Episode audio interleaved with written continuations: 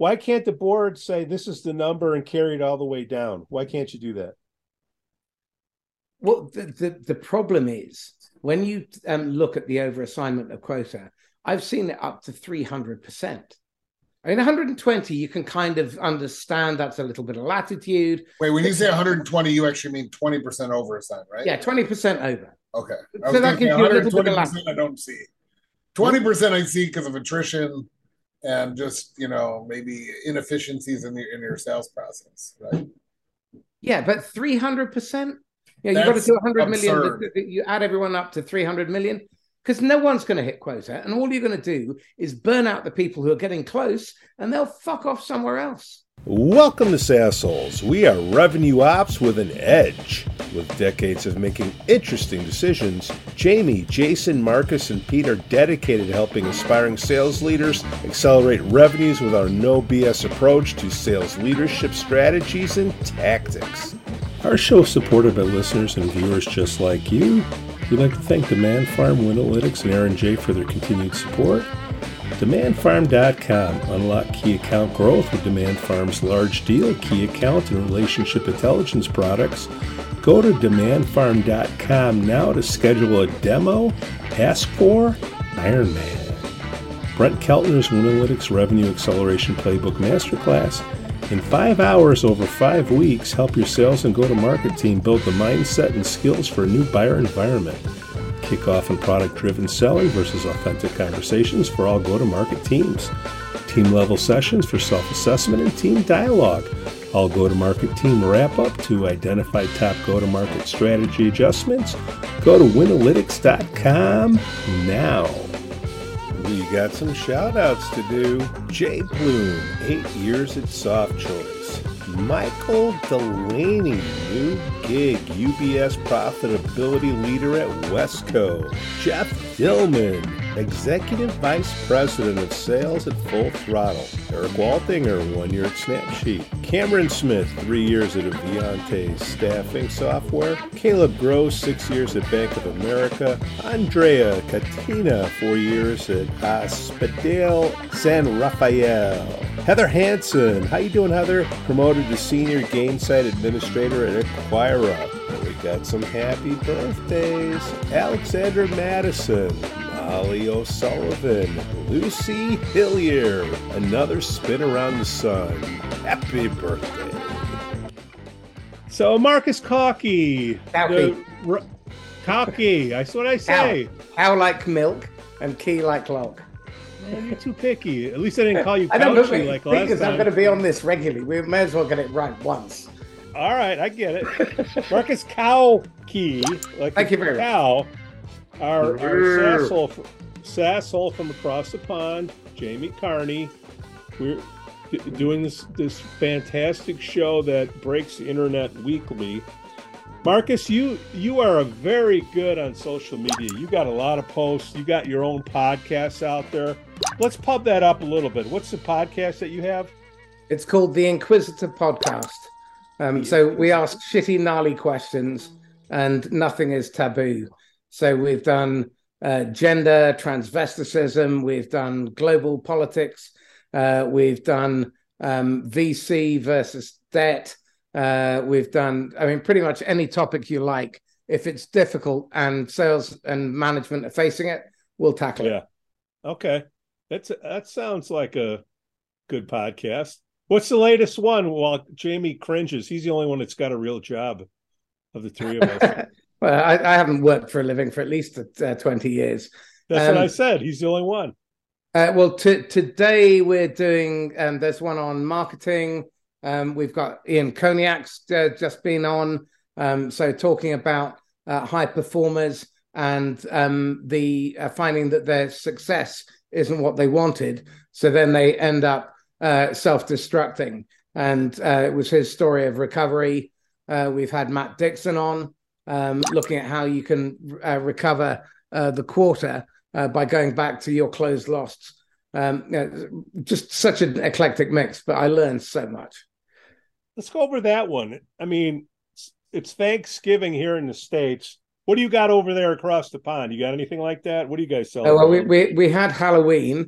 Um, and uh, I'm sure there's going to be uh, some bank holiday at some point uh, in the course of the year. But I, I think it's a, I don't think we got anything uh, until Christmas.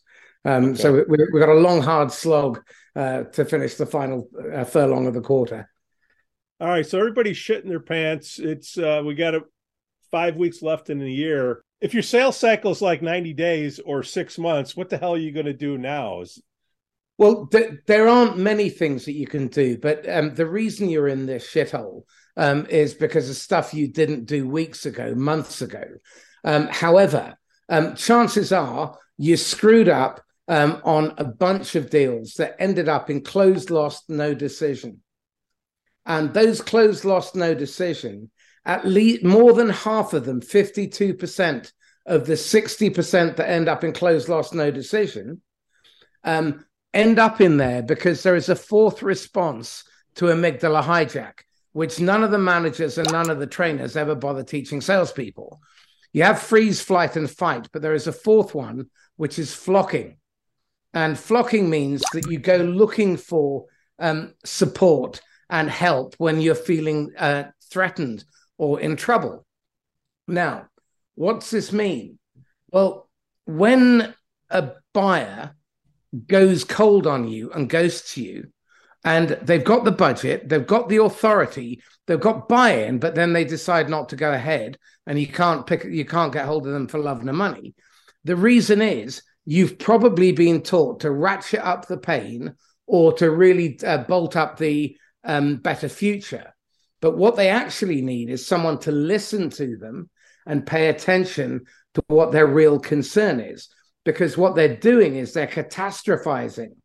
Um, they're imagining things going wrong after they've made the decision. They bought it and their signature is on the contract. If they say no now or they ghost you and it's no decision, it's everybody's fault. But if it goes wrong and it's their signature on the contract, it's their fault. So you have to anticipate their buyer's remorse.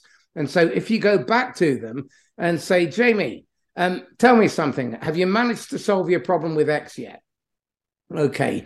I remember last time, um, I think we screwed up. And let me first of all apologize because I think I missed what the real issue was. And then go back and investigate that. And I've got clients now. I've got one client. He works in capital equipment sales. And he picked up a three hundred thousand pound deal, which is now closing. And bear in mind, that was two weeks ago. Um, and it was typically a three to six month sales cycle. And he's picked up one that was for four hundred, but now they're taking two. So he's got eight hundred and three hundred. So there's one point one million just out bluebirds that he didn't think he had. Discounting? No, don't you, go discounting. You, gotta, you buy it today. We'll, t- we'll take thirty percent off. No, no? Okay. uh, well, right. th- this is the brilliant thing. Because of the nature of what he sells, uh, time is not on the buyer's side. Um, because um, the longer they take, the more likely it is that they're not going to be able to use this equipment. And as a result of that, um, they're going to struggle to meet their targets and their deadlines. So they're going to get hit with fines. And by going back and having the conversation about what the real issue was, he's managed to pick up another one point one million, absolutely crucify his quota uh, for the year. That if you look at the champion, you can understand just by looking at the resume how risk averse they are, especially in today's econ- economy. If they've been at a company for twenty plus years and they're getting up there in, uh, long in the tooth, and they've got to go pitch this to their C R O or or their C T O or C F O, um, they're more than likely they're they're less likely to do it than someone who has maybe been there for a few years, maybe a little bit more aggressive trying to advance their career. They might be a little bit more aggressive on making these decisions, whereas the other well, people uh, might not. What I what I have noticed, um, and again, this is just anecdotal, so you can't take this as uh, gospel. Yeah. However, when someone is relatively new to their job, but they've been with the company three to five years, and they've made they've progressed, and they've seen what doesn't work, um, and they don't want to fall into the trap of their predecessor, um, those are often a good one to go for. Um, yeah. Now, um, th- th- there can be mobilizers as well as champions because they get stuff done. And it's important to look for mobilizers, uh, people who actually take action and not only uh, but, you know, shout your name from the rafters. Um, but I think there's another big mistake that I've seen. You, you're seeing lots of layoffs at the moment in SaaS, yeah. and it's devastating for the, those poor buggers who are being laid off. Um, and I firmly put it down uh, to the feet of the investors and the leadership, um, because the pressure they put the, the reps under uh, to focus on short-term transactional pipeline um, means that they have no resilience. So as the market starts to soften um, and um, you know, becomes a little bit flat, um, then you know, sales cycles get longer um, and then people panic. And the natural response from leadership and management is double down on stupid. Uh, make more calls, uh, send out more shitty emails that no one reads, inflict more adverts on people, and burn through more cash. And uh, what breaks my heart is that there's so much talent out there that's being um, burnt out and being wasted um, because they're not thinking even into the medium term. If, if people focused on the medium-term pipeline and consistently did that, and they multi-threaded, so they had multiple relationships, in six months' time, they'd never have a short-term pipeline problem again. Only this time, they'd have coverage within the account. And part, that's part of the reason. You know, one of the reasons why your buyer doesn't sign is because they're going to get blamed. Well, if there's a dozen people saying sign, sign, sign, and it's people of power and influence, yeah, you know, why would they hesitate? Yeah. You're saying spend this time to get deeper and wider in your accounts rather than Yeah. just cut ties and, and uh, say, go, go, go, go, go, find the next uh, well, uh, buyer. I, I did a really interesting interview today uh, with a guy who specializes in uh, commercial finance. And what was really fascinating was the number of people who'd gone for funding when actually they could have got finance and not given any of their equity away. Um, and it was would have been significantly cheaper. One guy ended up Uh, giving away thirty-three percent of his company, or thirty percent of his company, um, in order to fund a capital equipment purchase. He could have easily got that on a commercial purchase as an asset finance uh, purchase, um, you, using the uh, the products as collateral. Um, why could, why are people going more? Why aren't they going to debt and using debt? They don't understand it. They're afraid of it. People, I mean, let's face it. How many people are even vaguely financially literate? I know I'm not. Yeah. I mean, yeah. How, right. You are. But how many people run businesses of ten, twenty million and cannot read a balance sheet? A lot. So you think you think people are going for, uh, you know, the venture capitalists and P E firms because that's just the way they thought. Ignorance. They don't know any better. Well, if that, all you have is a hammer, everything looks like a nail. And uh, leadership comes from direct sales, cold new business. So where do they focus most of their effort? On direct, cold new business. Whereas, in fact, if they were smart, they'd be focused that two years ago, three years ago, they'd have been building their ecosystem um, so that when this came, because it was inevitable, I mean, I've been banging on about it for at least three years, this crash. The the biggest, I think the biggest problem, though, with that, with going for financing, like I've done it. I, I raised one point one billion dollars in debt at uh, my previous company. I've got a trophy sitting right here on my desk with it on there. Um, but I think the biggest problem with some of these firms, especially in the SaaS world, is that they've never really been cash flow positive. So to go get debt when you don't really have um, any cash flow is very difficult to do. But if you are cash flow positive, I don't understand why you're not going to use debt to get you to, you know, to wait until the multiples come back to twenty-five, thirty, forty, maybe, um, whatever they, they instead of fifty-two to seventy-eight or eighty, I think somewhere at eighty-six multiples. Well, um, um, Snowflake was one hundred sixty-six x. Wow. Yes. But that was an. By the way, that would be, I would, I would sit there and tell anyone who's listening at home, buy Snowflake. Yeah. Like, it's a great purchase because of who they're going up against. Uh, they, they've got a unique... We're, we're, obviously, we're not giving financial advice for anyone who might be litigious. Yes. Disclaimer. I'm distancing myself from that brilliant advice. so, so Marcus, you, you also ha- had a post, I think it was from like last year, and you brought it up again, Sales uh, a Force for Good. You had twenty-five points. You want to go through some of the, uh, the t- you can go through all twenty-five, but what what uh, resonates from those twenty-five points? Well, what, how can sales be good? So, well, Salesforce for Good was set up because I and a bunch of my um, you know, uh, professional friends um, just got sick and tired of looking at the industry and the burnout rates and the exploitation and the abuse, because um, there's no need. When you look at the data, um, companies that have highly engaged employees are five times more profitable, um, twenty percent more productive on a daily basis, have forty percent lower uh, staff turnover, and three hundred sixteen percent average compound share price growth, higher um, than people, uh, organizations with average and poor levels of engagement. When you look at Uh, organizations that have very diverse teams, um, they tend to come up with much more creative solutions to difficult problems that have fewer unintended negative consequences. And so I got to thinking, well, is there a better way? And I, I look at the market, and Salesforce for Good was set up primarily to create a better future for the next generation of sellers, and to create the conditions and provide the resources for the next generation of managers and leaders. So we meet every two weeks and we pick the gnarliest, most difficult problems we can think of, and we discuss them. And we have a full-time curator um, within the group uh, who then captures it all, uh, then brings in additional resources, and all those resources are free for life for anyone who's a member of the, uh, the group, uh, the community. And it's a high... Um, a high challenge, high support community. So we've set it up on the basis that there are no arseholes. Um, you never take advantage. Um, you're looking at biosafety is central to everything that we do.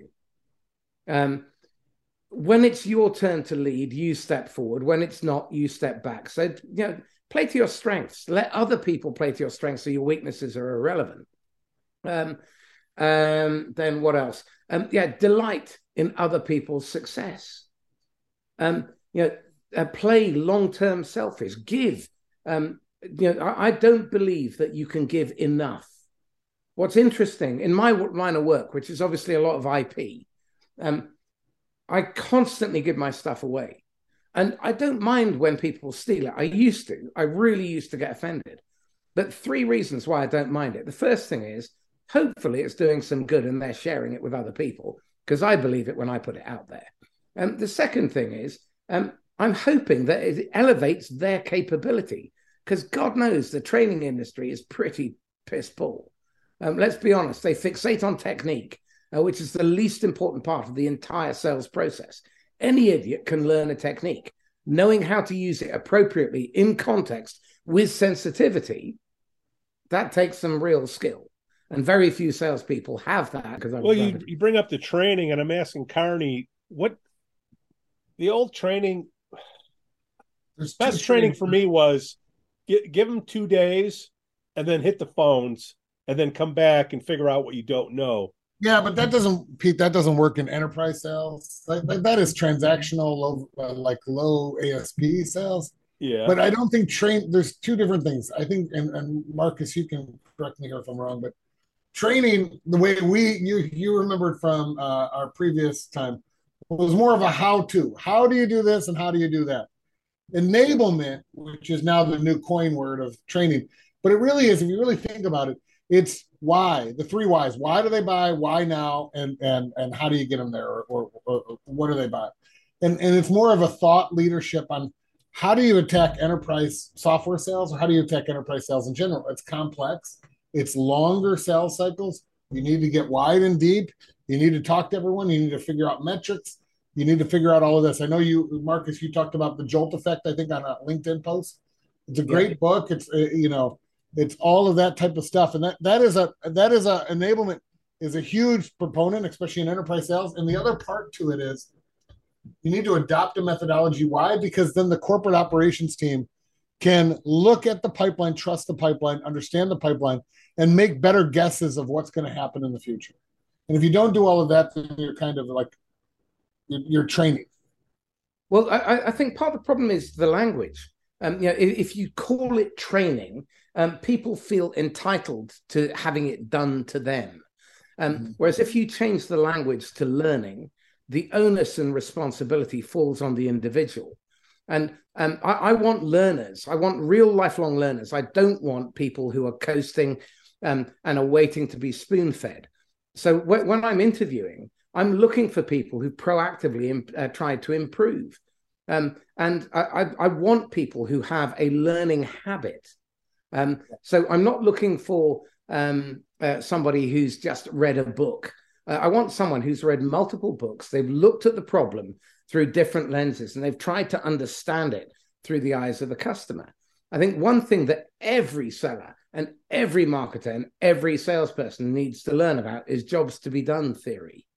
Um, the Uh, the premise behind jobs to be done is every organization has a job to be done.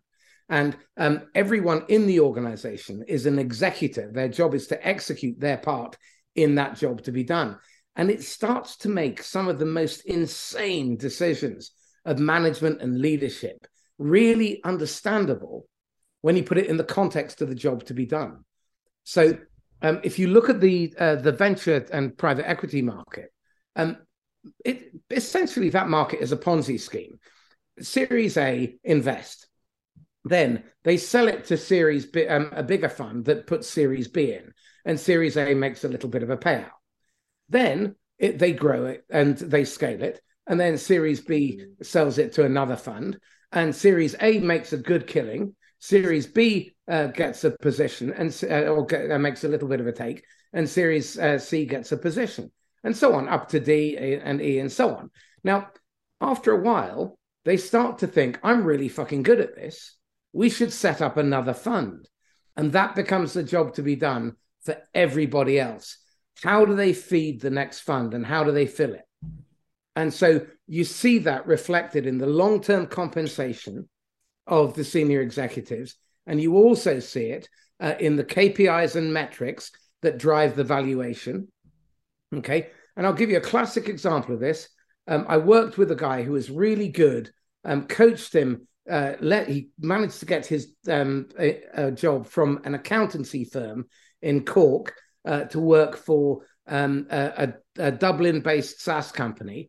And he was fired after his um, uh, fifteenth week because he wasn't doing enough demos. Now, bear in mind, he was one of only two in eight of the team to hit quota. And they kept on the people who did the demos and failed to hit quota, but they fired this guy. And that is because the metrics were, were such that he had to do demos. And if he didn't, the valuation number wouldn't be so good. And so they kicked him out. Now, that kind of insanity is prevalent across the board because of the job to be done and immature management who don't know how to push back against shitty decisions. Marcus, what about... Uh... recruiting? Mm-hmm. If you got good recruiting, you bring good people in, how long do you need training to be? Well, I, I think, well, mm, okay, I'm going to I'm going to give you take you to the woodshed on that one, Pete. Um, training is an ongoing thing. The moment you think you are done and dusted, you're ripe, which means you rot. Um, and you have no place in the future of sales. Um, but I know that that was uh, basically a baited hook, so I'll let you off. Um, but um Training and coaching um, need to be ongoing, and they need to be contextually appropriate. When, when I run my training programs, uh, there is no technique taught. Um, what you do is you bring context, you bring real life situations, and then everybody tries to work on the problem. And the reason you want to work on the problem through multiple different lenses is what that does is it builds up the neural pathways and creates flexibility. So you get situational flexibility. And that's what I want in my reps. I don't want someone who follows a script and they use a technique. You know, you know, interesting question. Why do you ask? Um, or, um, you know, well, it sounds like you don't want to make a profit. Of course I want to make a fucking profit, you idiot. Um, but, uh, you know, it sounds patronizing when you use the technique out of context. And so what really is required is more operational coaching. This is coaching on the job, in the moment. Jamie, I noticed then, when you were speaking to Pete, uh, when you br- talked about the price increase, your voice cracked a little. Can we spend a couple of minutes finding out why? Okay, dig a bit on that and then give them a two minute coaching session on how to deal with that. Then go away, practice it, record it, and, and then send it back to me. Now, this, that kind of thing works beautifully. And I'm getting people who are at twenty percent of quota getting one hundred eighty-four percent within twelve months. Well, you have a post out there, and I, I'm taking it out of context, but, you know, recruiting partners, yeah, who you get, whoever you let on the team, you know, so, sometimes you'll have a new leader. Now, I'm just going back from memory, okay? So, uh, Jamie, you're more into it now, so you can correct me. It's not training anymore. It's what, enablement? What do you what do you call it uh, today? Enablement. Well, it, it, learning. Again, it, whatever it is, it doesn't matter what it's called, as long as it, it delivers the result. Okay. No one buys training because they want training. You you pay for training because you want performance to improve permanently. Who do you allow to sign off on the people that you're onboarding? Do you mean when I'm a C R O or when I'm training? I'm saying that you have H R, you have a C R O or C S O, wh- whatever the C is. Uh, you have sales vice presidents, you have directors, you have managers. The manager is going to have to eventually lead whoever they bring on. Who has final say to, to allow somebody to come on a team? Well, I, I think the hiring manager should have f- final say. But the problem is that most hiring managers have no idea how to hire. And um, what they tend to do is copy and paste the job description of the person they just fired. Um, and then they wonder why they keep getting a revolving door. Um, what you need to do, first of all, is you need to understand what the job to be done is for the person in that role. Whether it's partner, whether it's direct sales, doesn't make any difference. Um, so what are they going to accomplish over three years?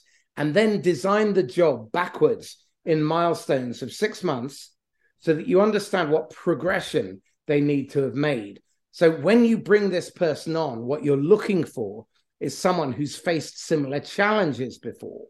What are the habits that someone who will be successful in that role needs in order to succeed? So um, one of the, my plans for next year, um, I'm looking for partners who can help me execute this, is um, I think there's going to be a, a glut of really good operators, uh, people who are in operations roles in enterprise who've been made redundant. Now, I can't train them to learn fifteen years of planning, project management, dealing with politics, the internal moving parts of a business, but I can train them how to sell pretty damn quick.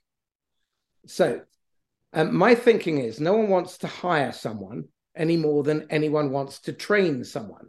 What they want is to hire someone who's successful in the role, improves over time, and stays for many years. Yeah? Now, that's a good hiring investment. Okay? So what I'm thinking is we'll take people from operations roles, train them at our expense, and then charge a monthly retainer for training and coaching and supporting and putting them back together and career pathing and deal midwifing so that they produce. And they pay for life for as long as they're on payroll. Oh, deal midwifing? Yeah. Never heard that before. Making a note of it. Continue. Absolutely. Well, deal midwifing is a godsend. Well, um, th- this is one of the other things. If you want to bring deals in, do a proper pre-mortem. And so I do red teaming. Um, so the red team attacks the opportunity. The white team has to defend it. And there are always at least two people on the team, on the white team. So um, the white team... Because you're British, is that the red and the white? I, I don't know. I just went for that because... The red coats are coming. The red coats are coming. Could be. Um, so um, the, the, the objective there is that the white team is made up of the account owner, the captain, and whoever has to sign off on it. Uh, the way I like to make um, this work is you can't put something into forecast unless you put your initials to it and one of the other team members also puts their initial to it. Because this keeps you honest, okay? Because if you're putting, if you're defending this in the red team session, you're going to probably find yourself torn a few new ones. Um, and if you can't defend it, that that business is not going to go forward. So you're not going to get the resources that you need because any pursuit in enterprise is fucking expensive. And let's start at, you know, just to turn up is probably going to cost ten grand. Um, and, you know, even the first, second, third meeting, you're probably talking forty. And to go full life cycle, you could be at, you know, high six, even seven, uh, and in some cases, eight figures for some of those pursuits. Um, you better be damn sure that you should be pursuing it early. The best win, the second best win after um, getting them to contract and they're the right customer is an early qualified no.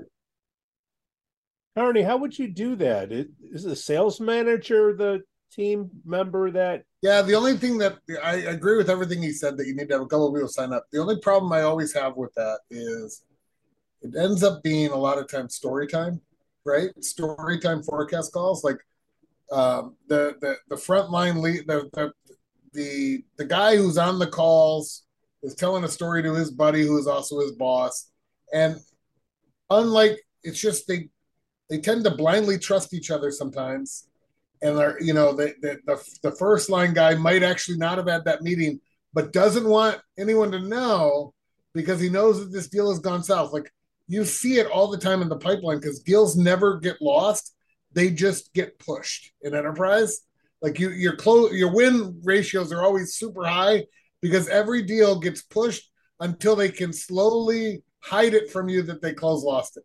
Like I feel like that's what goes on in story time, and I and and, and you know that's what I try to uh, right. But um, th- this is definitely not storytelling. Um, uh, there there is a rigorous pre-call planning process, a post-call debriefing process. If you get to that red team, Um, it's gone through rigorous qualification. And you've got to bear in mind that um, everyone in that room is probably four grand a day. Um, if there are eight of us on around that table, every hour that goes by is four grand. Um, you better show up with at least four grand's worth of value per hour uh, if you're the person managing that uh, the um, the white team. Um, and if not, you will find out very quickly because it will become resented. Uh, and the beauty of this kind of level of um, uh, peer-to-peer accountability is that you don't show up twice fucking up. You really don't. And when we so, did, I, I did this with one of my M S P clients, um, and they were looking at a three hundred grand uh, office refit. Um, they ended up with over three million as a result of the uh, the the exercise, um, because they what they did was they investigated all the different angles. And uh, as a result of that, they picked up work that they didn't realize was there. In my sample size, about five hundred customers, right, that I look at, enterprise sellers, what percentage of accounts where they have a named account type of system, not a transactional system, what percentage of those customers have the, have the reps had zero meetings with anyone at that company in twelve months? I would have thought close to eighty-five, ninety percent. Wow, um, that's that's high. I mean, it's about it's about a little bit over two thirds. So that means right. If you have thirty accounts, ten, like we're talking enterprise sales. So thirty yeah. accounts typically, that means they're involved with five actively, five passively, and twenty are just collecting dust. Well, th- this is really interesting. One of my favorite uh, rules of thumb is Price's Law. Um, so um, Price's Law states that fifty percent of your production will come from the, um, the square root of the number of people in your team. So you got ten salespeople, three of them will produce fifty percent, mm-hmm. seven the other fifty. If you got ten disties, one hundred, uh, sorry, um, one hundred disties, ten will produce fifty percent and ninety will produce the other fifty percent. If you got ten thousand resellers, one hundred will produce fifty percent. And nine thousand nine hundred will produce the other fifty, uh, because talent grows in a linear fashion and whining, moaning, bitching, and complaining grows exponentially. Yeah. Um, and um, in the conversation that you were uh, referring to, Pete, uh, Zach was saying that um, you know uh, often at trade shows they have this sign, you know, saying you know, dist- you know, uh, resellers or distributors wanted, and they sign up any random person uh, who comes up. And can you imagine if you were going to um, think, right, well, we need to revamp our um, manufacturing process.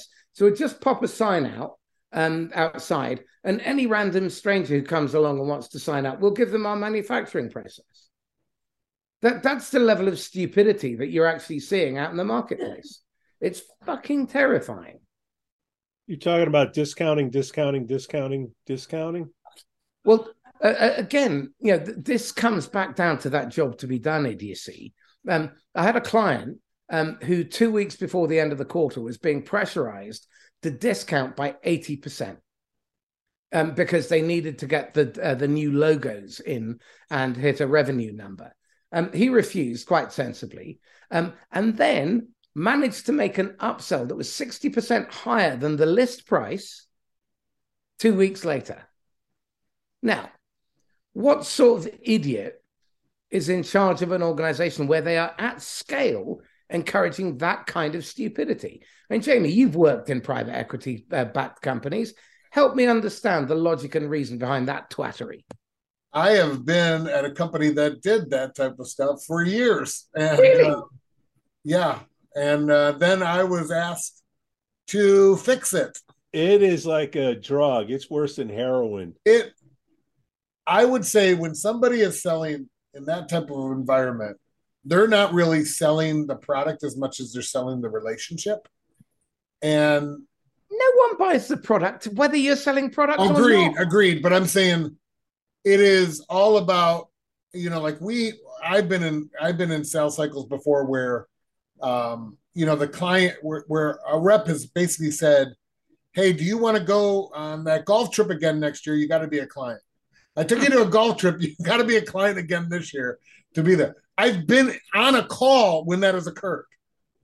And, and the, the the most depressing thing is if the fucker agrees, because then they'll have bought something without it being right for the business. And some poor bastard has to live with it.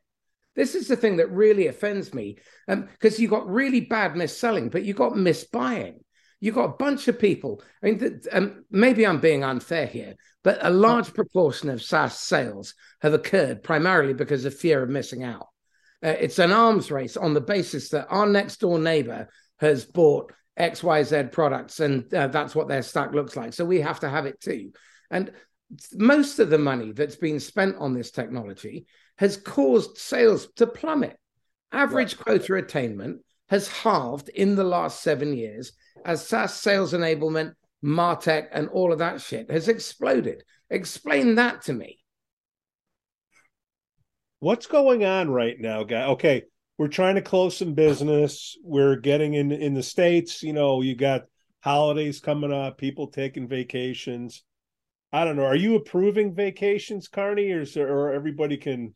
I, you know, I, I think in the last nine months, I've told people, uh, Yeah, I have encouraged people to take more time away from their computer, away from their desk, and said, you need to focus on yourself now because the stress levels are so high in sales that um, if you are if you're sitting there waiting for that email to come, go go go outside, get away from the computer, and well, actually I, I saw, become less I saw, productive. I saw a stat yesterday, or I heard a stat yesterday on the podcast actually, um, that over sixty percent of managers in sales and now suffering from some stress-related condition. Now, what sort of idiot chooses to run their primary resource that affects every other part of their business into the ground like that? That, that to me strikes me as idiocy, and we should be asking more intelligent questions.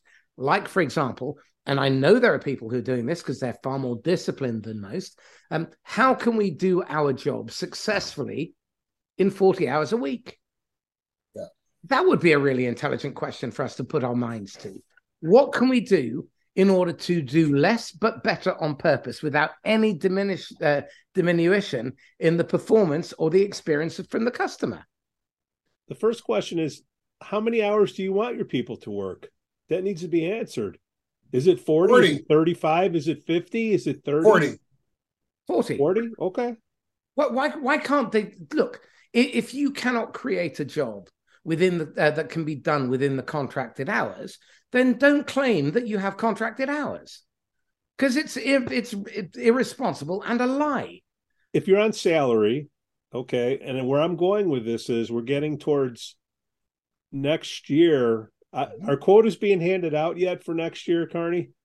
Yeah, well, I mean, they're being yeah. decided. Yeah. Okay, they're being decided, but are they being... No, you do not tell anyone what your quota is until January fifth. Right, if it's a calendar year, So, you so got to make stress, sure you close out that year. So the stress that's coming on, Marcus, is these fuckers are they're pushing a number down their throats. They're like, no way, this, this number. Now it's not happening everywhere, but if you accept the number, if you don't understand your business, and you know that th- I have a twenty percent chance of hitting that target that's been given to me, a lot of stress comes from that. Now, I know that's a lot of finger pointing, but you have to know your business first. What's your thoughts, Marcus? There's no question that, um, but you, the problem is everybody is looking at, as you are, uh, through the wrong lens. If, you, if you're looking at the wrong end of the problem, um, which most of these leaders are, what they're trying to do is fix the symptoms that they have caused by piss-poor decision-making upstream.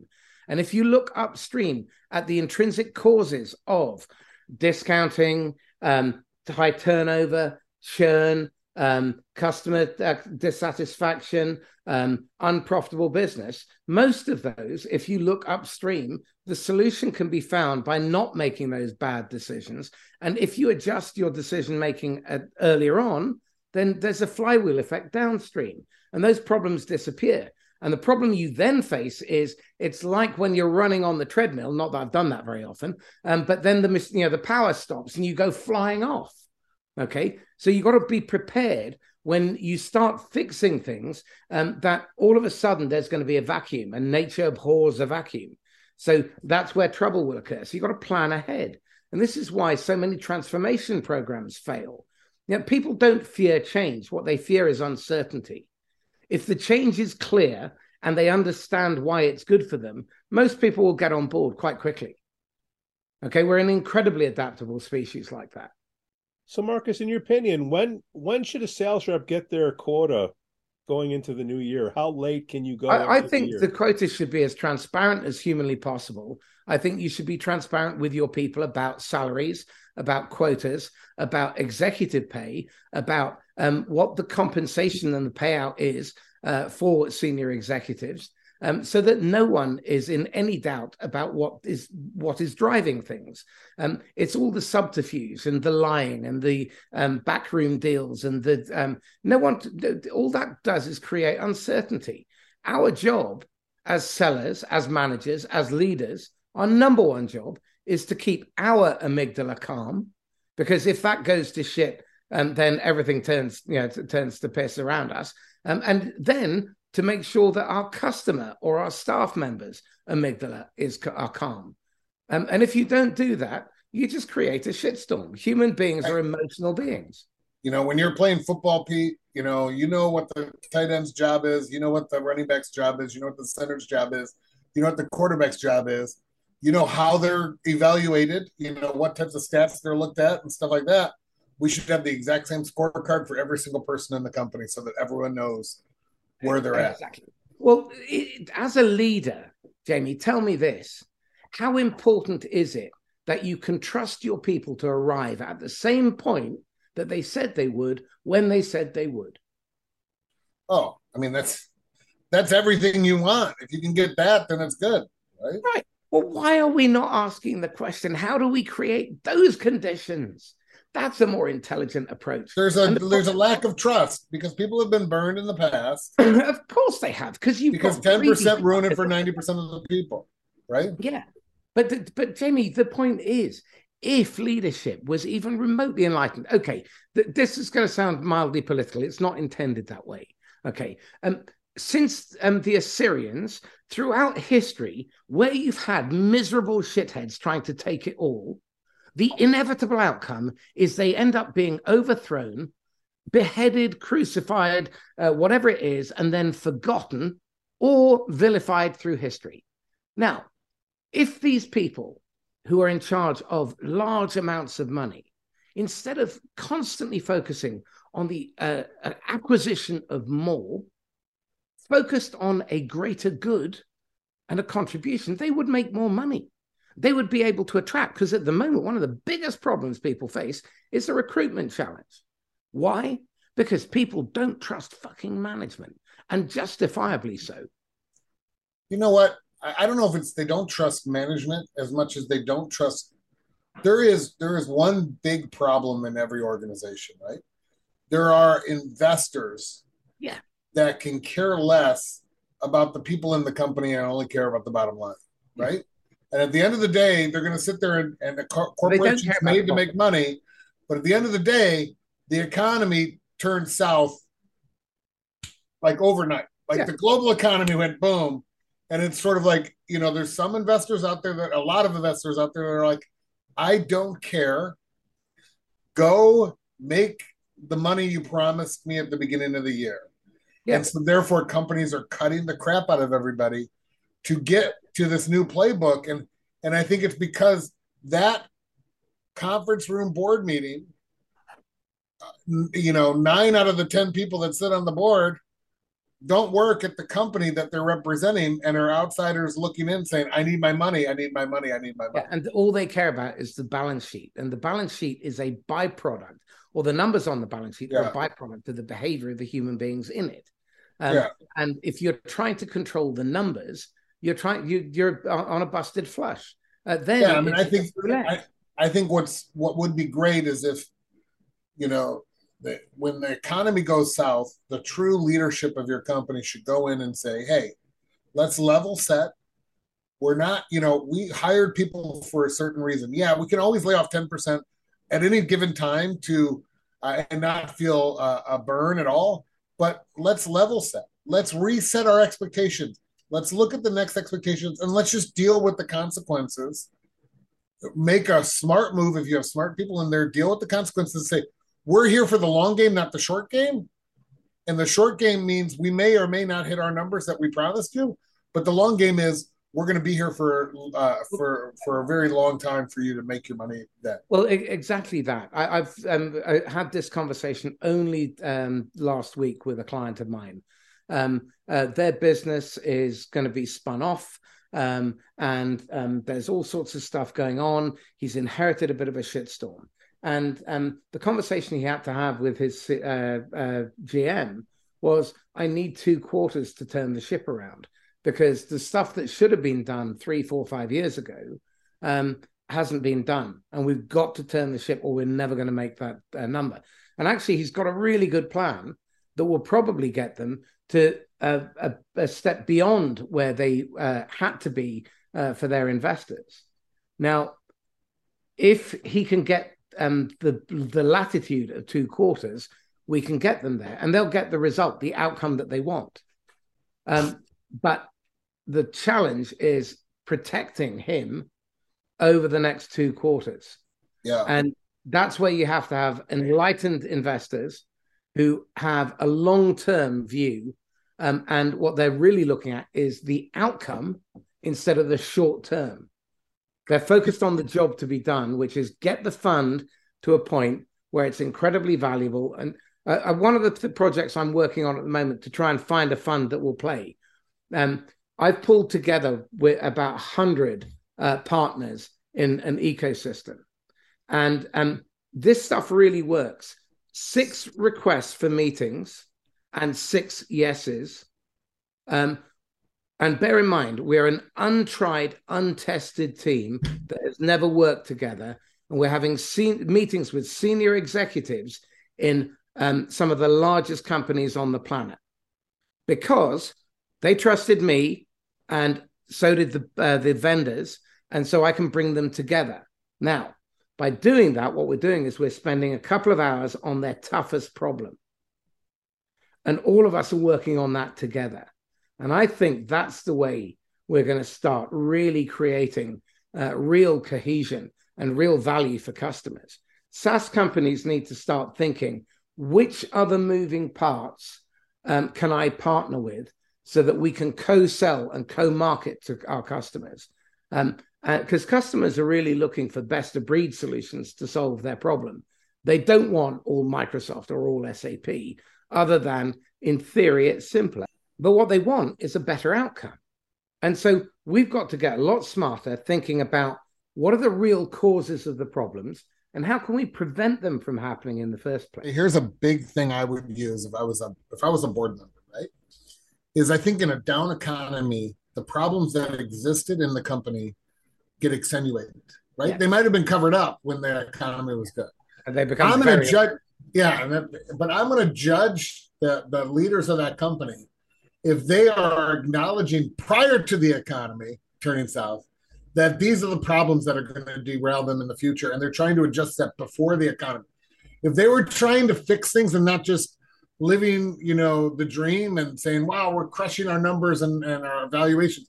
If they were taking a true look at themselves and saying, we have a problem with enablement, we have a problem with marketing, we have a problem with, uh, uh, you know, getting leads, or we have a problem with uh, back-end product, whatever it is, right? If they were sitting at the board meetings when times are good and saying, these are our problems that we're trying to address, I'm with them. If I was a board member, I'd be like, I'm with you guys till the end, because bringing in somebody else isn't going to fix the problem any faster. It's actually going to stall it out.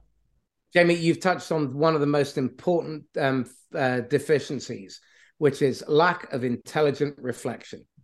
People don't think. Um, I- I'm convinced when people leave school uh, or college, um, that they become functionally illiterate to, uh, in most cases. You know, they read the red tops and the sports pages, um, and that's pretty much it. Um, they don't advance themselves. They don't think outside of the box. They're not looking outside of their industry. Um, they're not thinking about the medium to long term. They're not thinking about the uh, the meta problems. You know, you've got to get above the clouds so that you can see, um, you know, every you know uh, into the distance and into the past and what's coming at you. Um, but they're not thinking about that because they're stuck with their nose to the grindstone, focusing on short term transactional Um, activity, and it's insane. You talk about trust, guys. It starts with the board. The yeah. board has this number, and I don't care what you tell me. Everybody's adding a layer of shit till yeah. it gets to the salesperson. All right. Yeah. And so here's what the board says you got to get, and there isn't a trust of the C E O or whoever the sales leader is to trust that their salespeople can get there. So if they put a cushion in there. And e- each, the, yeah. the C E O gets over a sign. Yeah. So, yeah. so it gets pushed down, and then the salespeople get it. Like, how the fuck do I get there? And the other thing is, quota is nothing but a fucking guess. Anybody that says that they know what the quota is going to be, they're fucking lying. They have no idea. People have no idea. How many people should hit quota? It ranges all over the place. They have no idea. My well, point is, on On the revenue side of things, if you want to make a certain amount of money, you have to show that you produ- produced a certain amount of revenue, okay? Mm-hmm. Here's your salary. You got it. You have six months or whatever the time period is to get there. Yeah, I'm going there to get rid of pay at risk, get rid of this bonus and shit. You just decide how much you want to get and show that you're bringing in the money to get it. It'll never happen, but those are the two things that I think that are holding up the profession. Well, uh, I think that the way quota is typically decided is that there's numbers on a spreadsheet, and then they put their finger in the air to a large extent, and they add a percentage or a, a chunk of money. Um, if they were sensible, what they would be doing is six months beforehand, um, they'd be sitting down with the C F O and um, the sales team, and working out their territories, and they'd be working out what capacity there is within those accounts, and they'd be identifying the best accounts, and they wouldn't be spreading people so thin. Um, I mean, my thesis is very clear. Um, work on fewer of the right accounts um, and stop spreading yourself so wide. You know, to the idea that you've got six hundred or two thousand accounts in your territory, um, it's just throwing mud at the wall.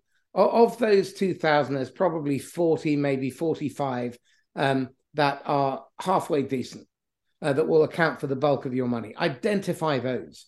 Spend time um, in the months preceding the t- uh, the turn of the year and the new financial year, prepping. Start working your medium-term pipeline so that when you move into the next financial year, um, you've already got a steady pipeline. You're well engaged with the right kind of people, uh, and you're tracking where they are in their buying journey.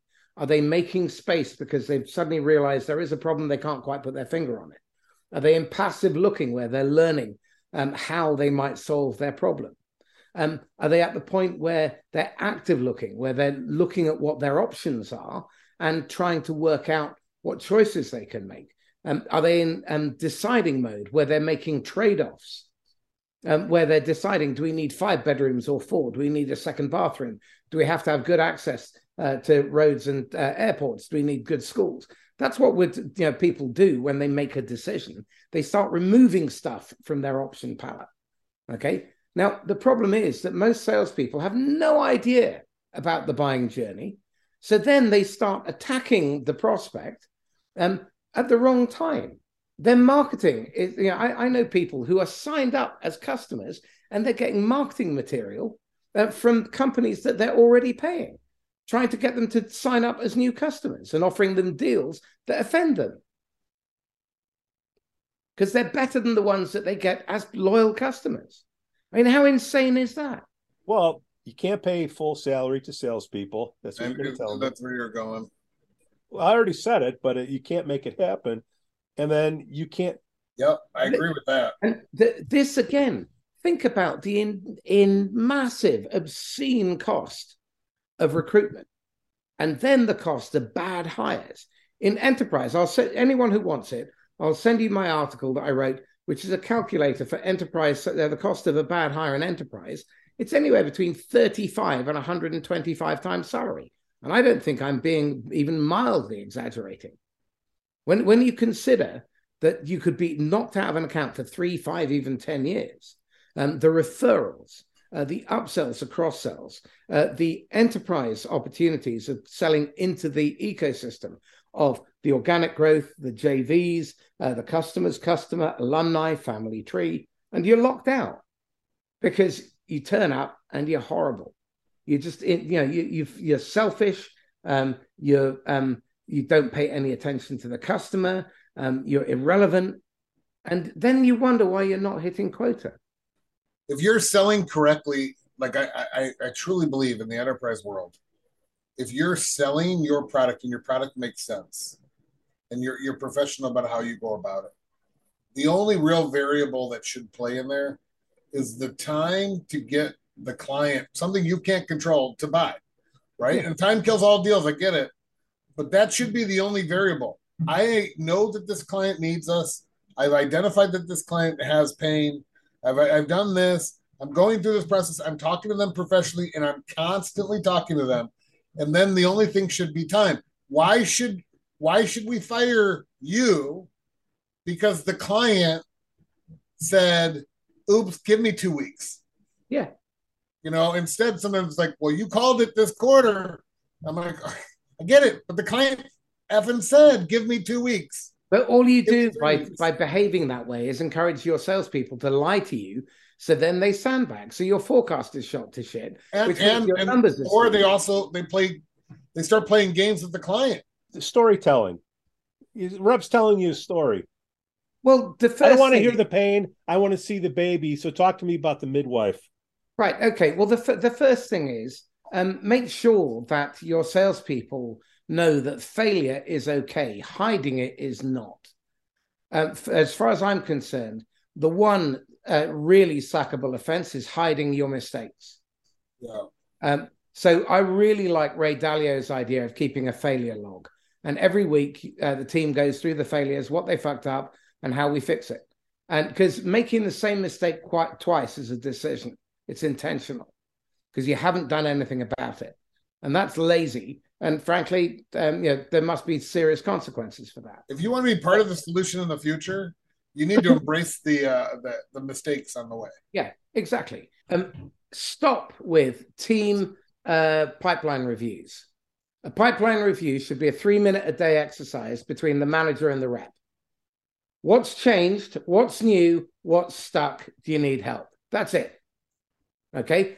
And don't and think about it. You've got someone making one point two million target a year. Okay. They're worth four thousand dollars a day. That's um, five hundred dollars an hour.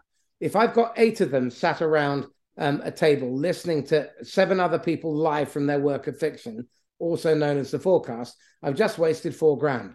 I do that every week. That's forty-eight weeks a year. Or in, in that case, in, in your case, it's fifty because you work silly hours. Um, so that's fifty times four hundred thousand. There's two, uh, two hundred thousand that I've just pissed away in cost that have been hidden that I could have used on more productive activity. Okay, that's fifty hours uh, that eight people, that's four hundred hours of time they could have spent prospecting or in front of the customer. So first thing we do is we do away with team forecasting meetings.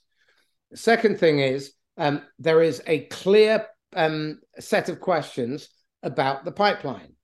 Now, every day there's the three-minute review, and then once a week there's a proper pipeline review where you go through everything that's in the pipeline one-on-one, okay? Managers need to spend their time with their people, coaching and helping them to succeed, okay?